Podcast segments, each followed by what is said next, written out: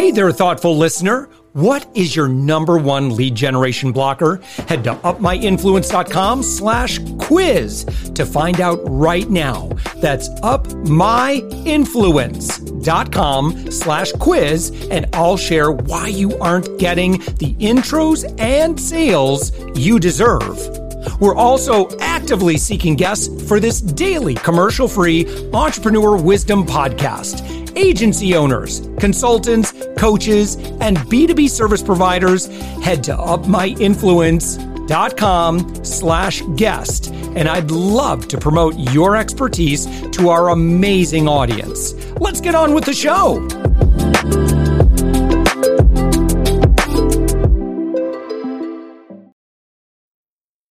With us right now, it's Karen Mangia. Karen, you are found on the web at readsuccessfromanywhere.com. You're the author of several successful books, including the newest one, Success from Anywhere Create Your Own Future of Work from the Inside Out, uh, a Wall Street Journal bestseller. Thank you so much, Karen, for joining us. Thank you. It's great to be here. And I just love the enthusiasm that you bring to every conversation. It's so vibrant. Well, thank you. And likewise, uh, because you are a fellow podcaster, your podcast is called Success from Anywhere, uh, which, again, if you're listening in your podcast app right now, just search for that. Just search for Karen, uh, Success from Anywhere. You'll find it. Hit subscribe. Uh, so, Karen, talk about and tell us about the impact that you have in the world today and the, in the work that you do. What I think about is this pandemic pause gave us an opportunity to rework work. I mean, when you think about what matters, what's happening collectively is we're challenging the definition of what it means to be successful. And for the first time in mass, we're willing to do something about it. I mean, if you think about these headlines right now, you know, the great resignation, the great reshuffle, quiet quitting, quiet firing, whatever you want to buy into. When I step back and think about the message behind the headlines, it's this.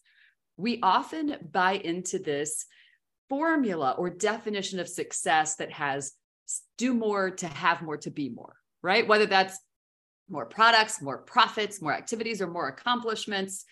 We think more sums up to success. And for the first time, employers are offering things like more pay, more PTO, and more perks to attract and retain their workers or to help navigate burnout or mental health. And yet we see people saying, I'm not interested. That's not the more I'm looking for. And I think it's time for us to start asking and considering a different question, which is what matters? And that's really what I talk and think so much about. And a lot of the voices I feature on the podcast are people who are disruptors of what it means to be successful now. And they're constructing work in a new way and challenging these long held notions about where work happens, when work happens, how work happens, who does the work, and really at the end of the day, what it means to be successful.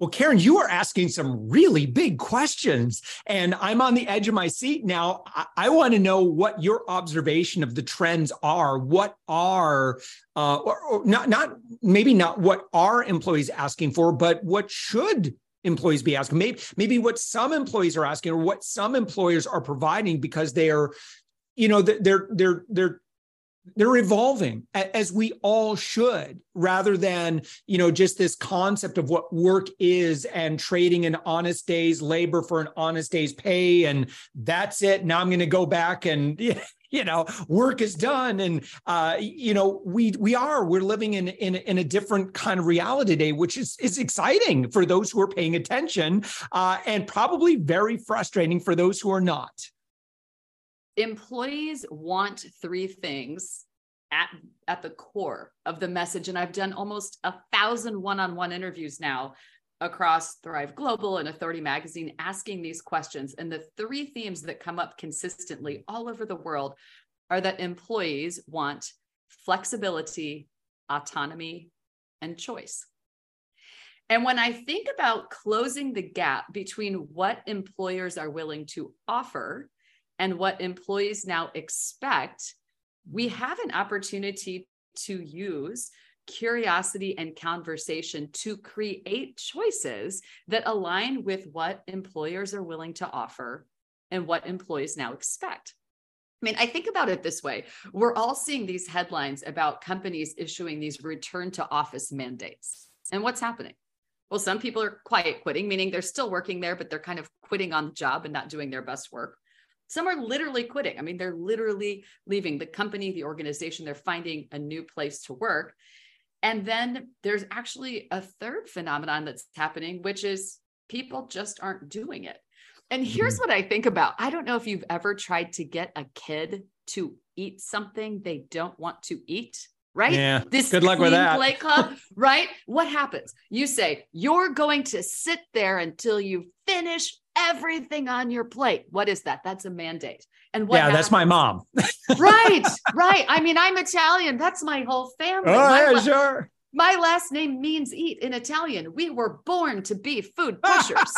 it's who we are. But you have happens? a legacy to uphold. You must be an eater.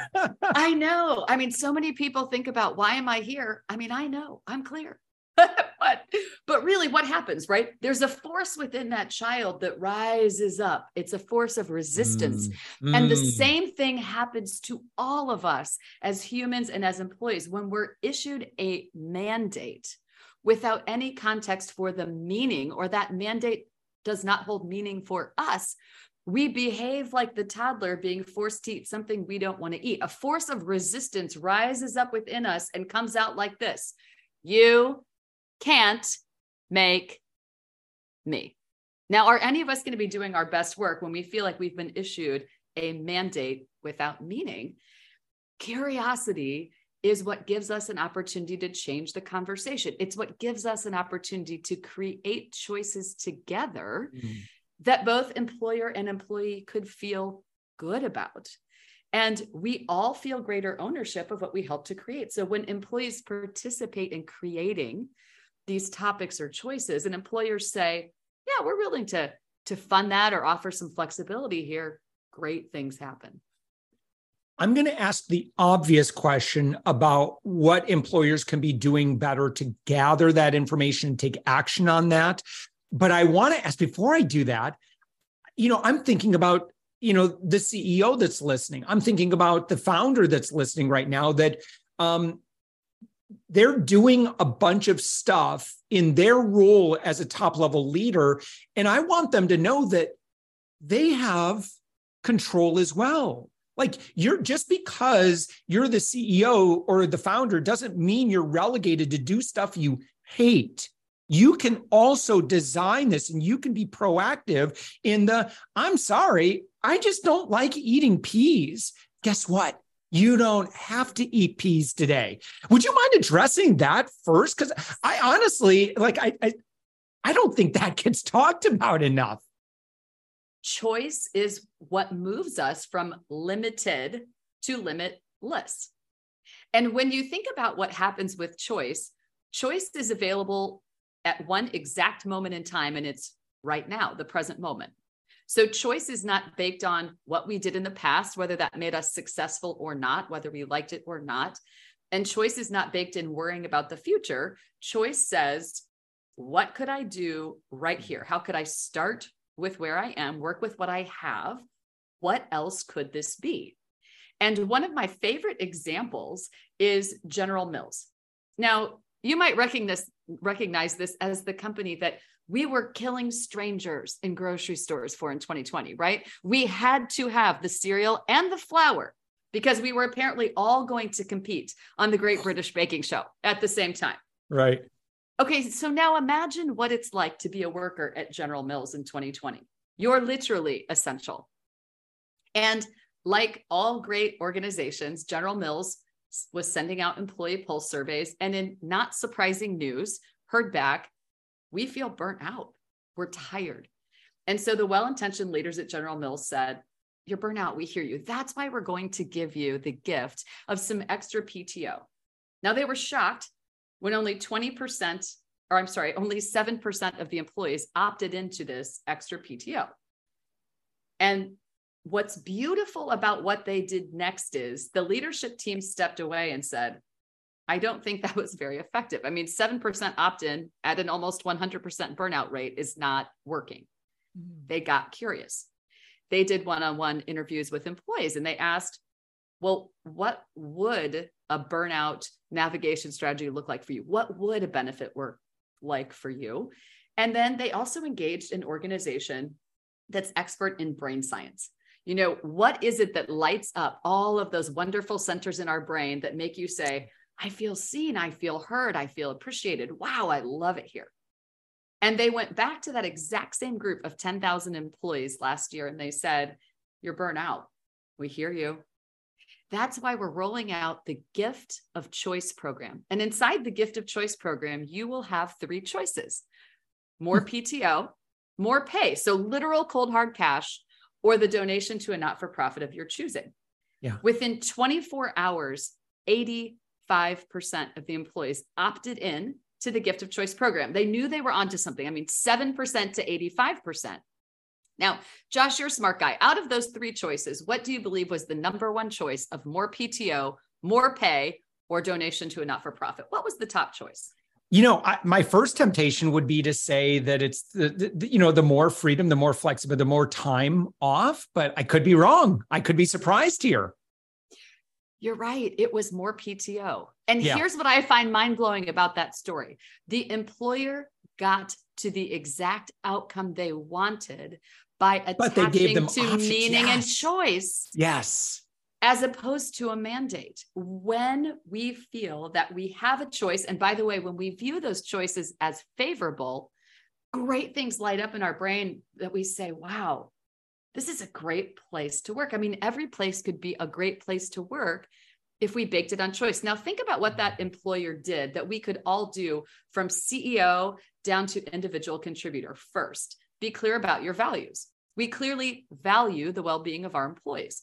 Second, leadership is listening. They asked more questions and they asked different questions. Third, when they got the feedback, they said, Where are we willing to offer some choice? Now, at the end of the day, it was budget neutral. All three options were budget neutral. It didn't cost yeah. more.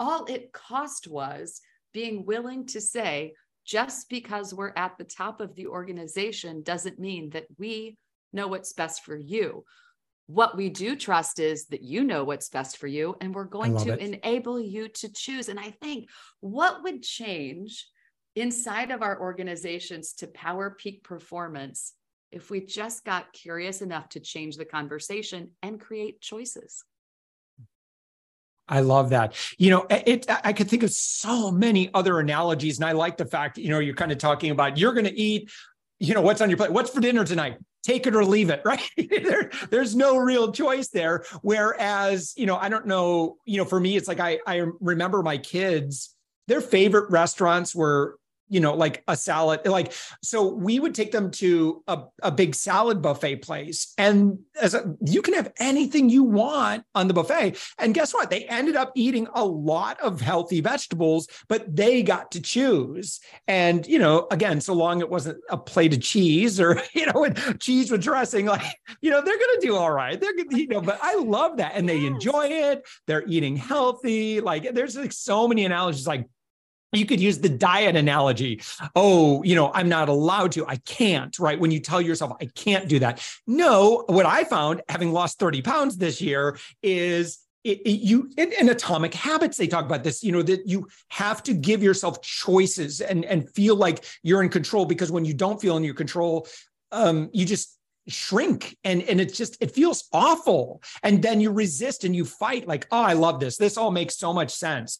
Um so yeah. for the employer that's listening right now how can we um, you know, uh, what is the maybe the first step? I, I, mean, I could think of some obvious answers, but like this sounds brilliant. Like I want to know what my team members want. What I don't want to do, because I've been on the other side of this, is you know, employers show up and say, "Hey, guess what? Well, we just bought a ping pong table." Okay, cool, I guess. Like I didn't, we don't really need that. You know, I don't, I'm not, you know, it's like that sort of thing. So we want to do things very intuitively or thoughtfully. Um, what is this process that we can know what choices we want to start offering? What constitutes a benefit to you now is a great question. Maybe for your employees now, it isn't a ping pong table and a free bike share program. Maybe it is a block of concierge hours so someone can run around and pick up your dry cleaning and prescriptions. Maybe it's a block of tutoring hours to help your child who's struggling in math so that you feel less distracted and that child has an opportunity to feel more successful. Start with something where choice is something you can invite your employees to contribute ideas and that you know will essentially be budget neutral. I mean, if I don't want the bike share program and I do want a block of 100 tutoring hours, it probably ends up being the same amount of money.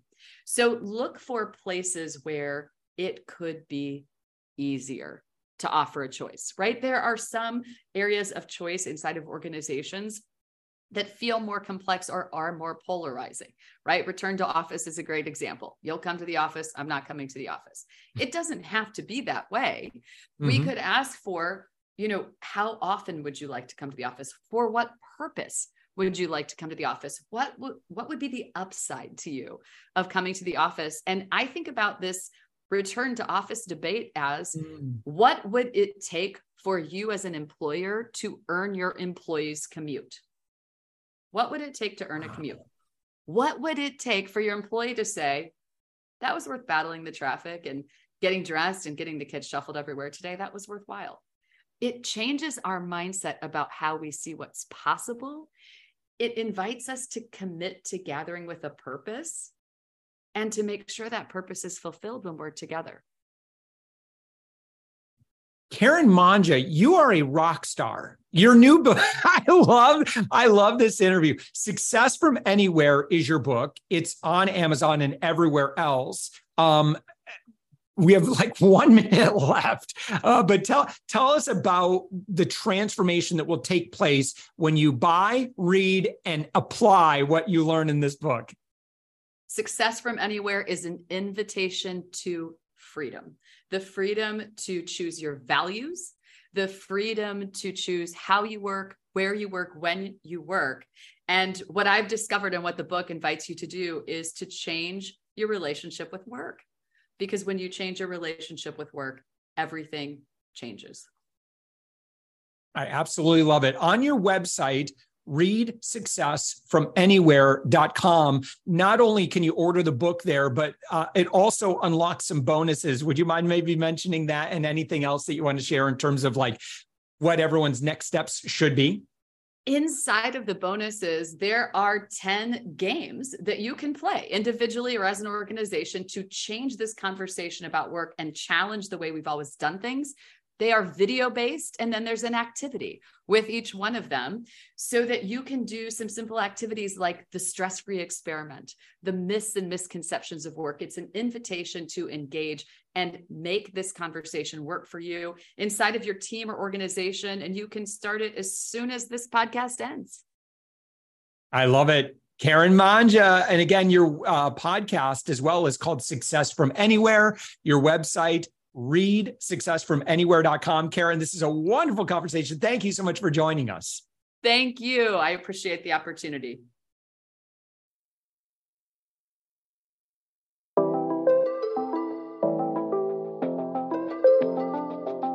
Thanks for listening to the Thoughtful Entrepreneur Show. If you are a thoughtful business owner or professional who would like to be on this daily program, please visit upmyinfluence.com slash guest.